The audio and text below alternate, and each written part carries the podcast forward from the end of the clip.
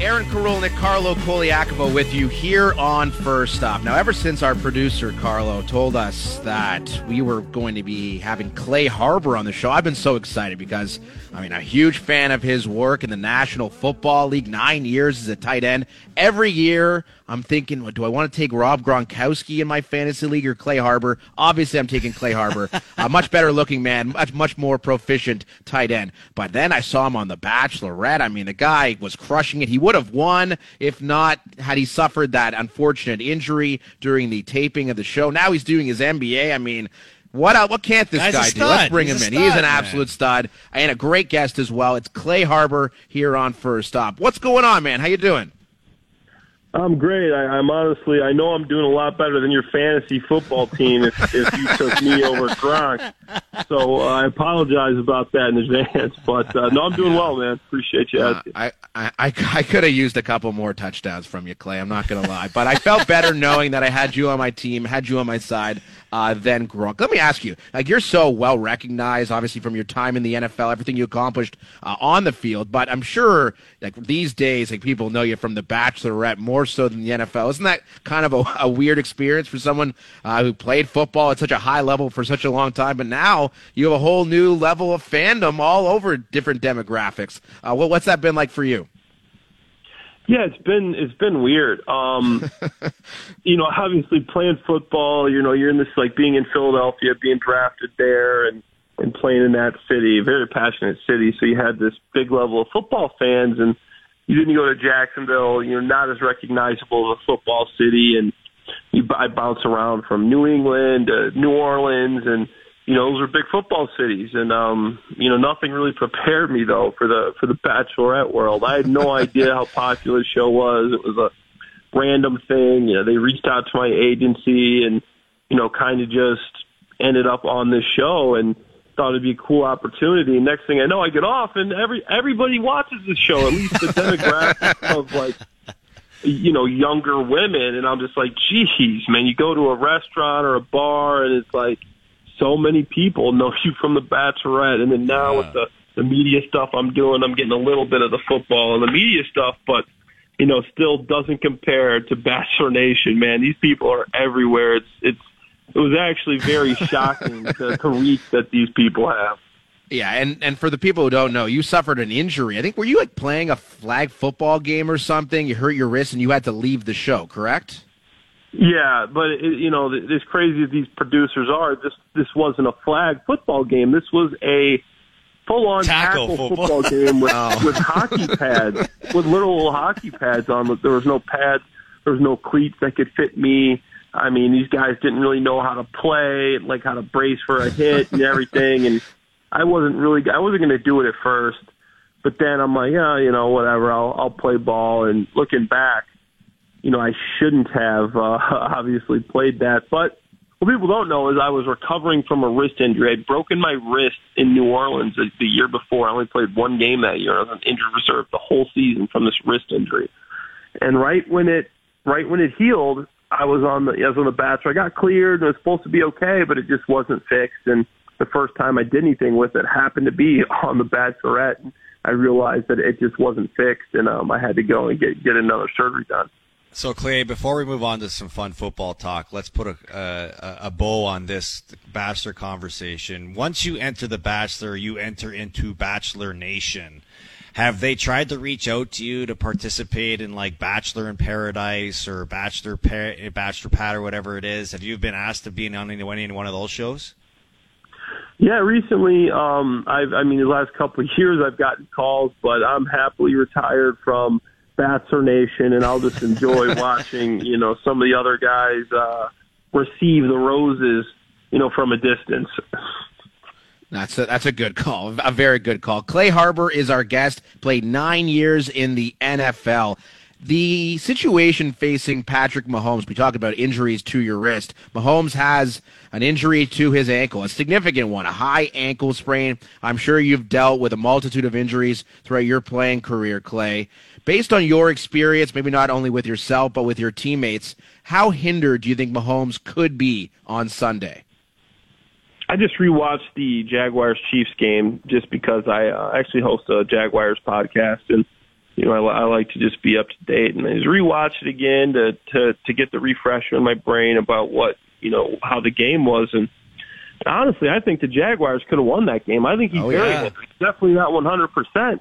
That game was if if Jamal Agnew doesn't fumble, Christian Kirk doesn't drop that bomb, there was a plethora of events that really set the Jags back there and looking at that game, I'm like, man, this game was actually closer than it seemed. Like they could have been in a position to pull the classic Jags comeback, and Mahomes was hurt, and he couldn't do the things that he wanted to do. Escapability is huge for him. Yeah, he's a guy that can do it both. He can obviously scramble on called scrambles, but the impromptu plays is what makes him great. And he's not going to be able to do that unless there's something miraculous that, I mean, Andy Reid has in that Kansas City water over there. He's not going to be able to play up to his ability. And Joe Burrow's coming in here. This is a team that's beat him the last three times.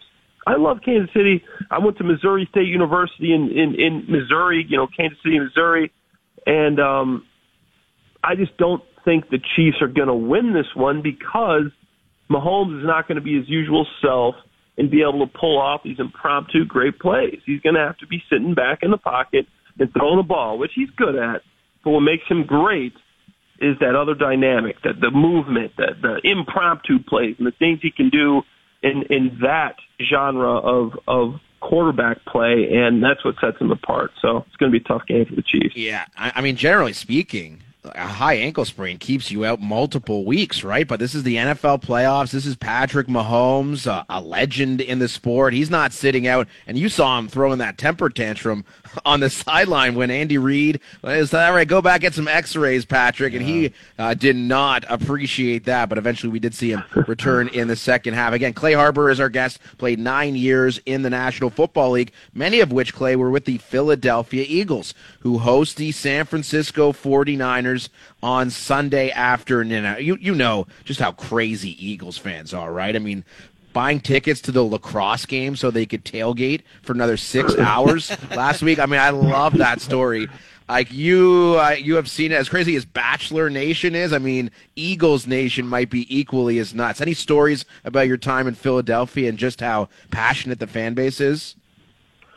Well, firstly, I, I have to say I was at the game last week, and uh, you know, oh, I was there okay. on field, and I got a chance to see it up close, and just the way that they heckle the other team is unmatched. It's uh, it's pretty crazy. But the one story I'll tell is I remember after a game we'd lost, my mom and my brother came down to town to uh, to watch the game, and after the game we just went to a restaurant, you know, normal restaurant to grab some food and I was in the bathroom, and I'm pretty sure this fan timed it up. So he was going, he had recognized me. He was going to the bathroom at the same time I was going when, when I'm washing my hands. He's like, hey, man, I just got a question for you.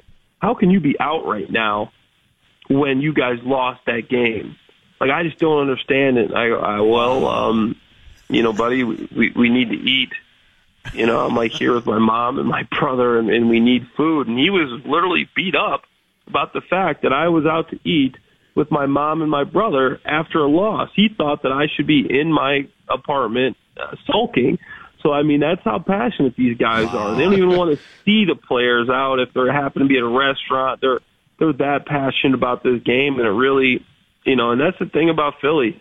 These aren't fair weather fans. These guys are born and bred diehard Philadelphia Eagles fans. It's honest, it's one of the most passionate fan bases in the in the league, and I think in professional sports. Well, I played for the Philadelphia Flyers for one year, and I saw the Philly fans first firsthand, but I never got bothered when I went to the bathroom after a loss. So I uh, I feel for you on that one. Hopefully, uh, Jalen Hurts can uh, have a good time in public whenever he's out. But uh, look, the Eagles are a great story. They have a great team, and, and maybe this is their year. But uh, you're a Chicago guy, and the Chicago Bears yep. are going to be a big topic of the NFL in a couple weeks as they own the number one pick. They've got Justin Fields as their quarterback. What's your story on the Chicago Bears? What do you think they should do with that pick? Hey, Poles has a opportunity that a lot of general managers would kill for. He's got the number one overall pick. He's got $100 million to spend on free agents.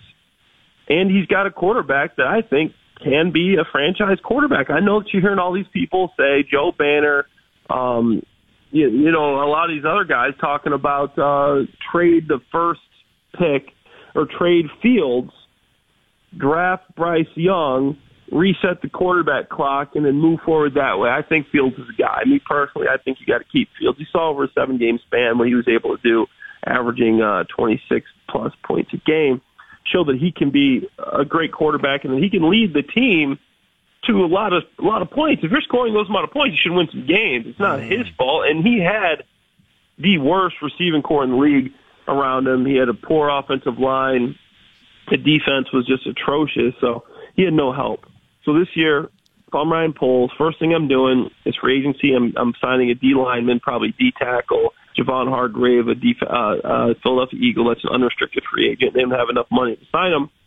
Then I'm drafting Will Anderson and I'm taking care of my D line. Okay, now I got two guys, I got interior rusher and an edge rusher. From there, we got to work on the offensive line. Maybe bring in Orlando Brown, Jawaan Taylor from the Jaguars. Orlando Brown's a big Chiefs uh, left tackle there. He's he's done a nice job, and uh, you make the offensive line better.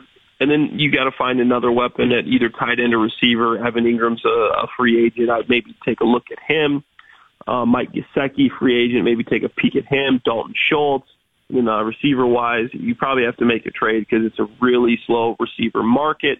Jakobi Meyers, Allen Lazard, Marquez Valdes Scantling. I mean, there's some second tier receivers, but you want a real number one for Justin Fields. You saw the, the jump that Hurts was able to make when you brought in A.J. Brown. I think if you can do the same for Justin Fields, get him a good offensive line like that, bring in a guy like AJ Brown. Obviously, AJ Brown's top five. You probably won't find someone like him, but maybe a trade for a Tee Higgins or someone like that to bring in just just to give him a guy that he knows to in trouble he can he can look for. So I think that's the plan. You move forward with Fields. You put some pieces around him. And, you know, from there, I think you can make a big jump. You saw what the Jaguars were able to do with the number one pick and 100 million to spend. Mm-hmm. They went from worst to first. Obviously, yeah, the Doug Pederson gets all the credit, and I think he should get most of the credit, but you can't forget this team had $100 million, and they spent all of it last year bringing in all these free agents, Christian Kirk, Zay Jones, Polo Fatukasi.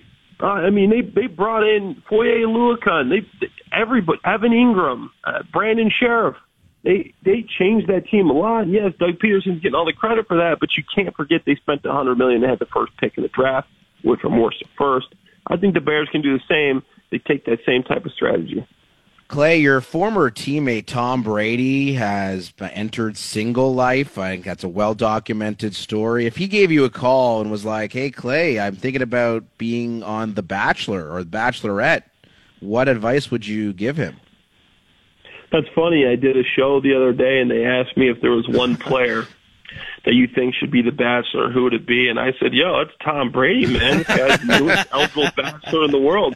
Yeah. But I would, um, the first piece of advice I would tell him was uh was don't do it, Tom. You have a bajillion dollars and you can, you know, obviously I don't think you're going to be hurting in the options category. You don't need to go. He used to have uh, a bajillion dollars, Clay. He used to have it. Oh yeah, now it's just uh half a bajillion. It's half. It's but, half um, Yeah. yeah but I would, you know, I would say, know, Tom, uh, you know, this this probably isn't for you, man. This, this show is getting a little bit off the rails these days, yeah. and it's a lot of drama. But there was a piece of advice that I would give to a prospective bachelor, bachelorette would be to just, um, you know, be yourself, but just just don't deal with the drama, man. This is it's a tough time to be on TV with all the I don't know cancel stuff going around, yeah, man. So I'm just like, yo, watch yourself, be careful. Yeah, yeah that's a, that's very, very good points. advice. Uh, he good is Clay points. Harbor, nine year NFL vet, was on The Bachelorette. You can follow him at Clay Harbs eighty two.